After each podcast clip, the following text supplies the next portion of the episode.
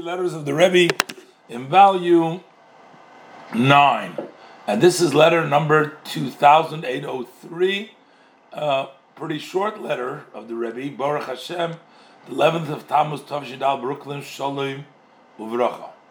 Now, apparently, they asked the Rebbe the question: From what age should you start for the kids to cover their heads, to wear the kippah, the yarmulkes? How old?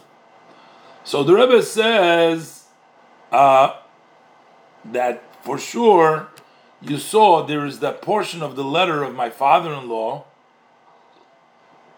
in which he writes about uh, the haircut, and he says over there that from the time of the haircut you are making sure the first haircut takes place when the boy is three years old.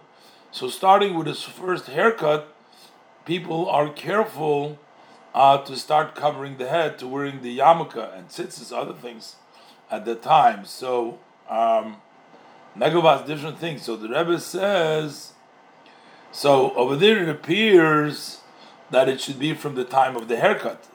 That means starting of three years old. However, Rebbe says a lot start before that also.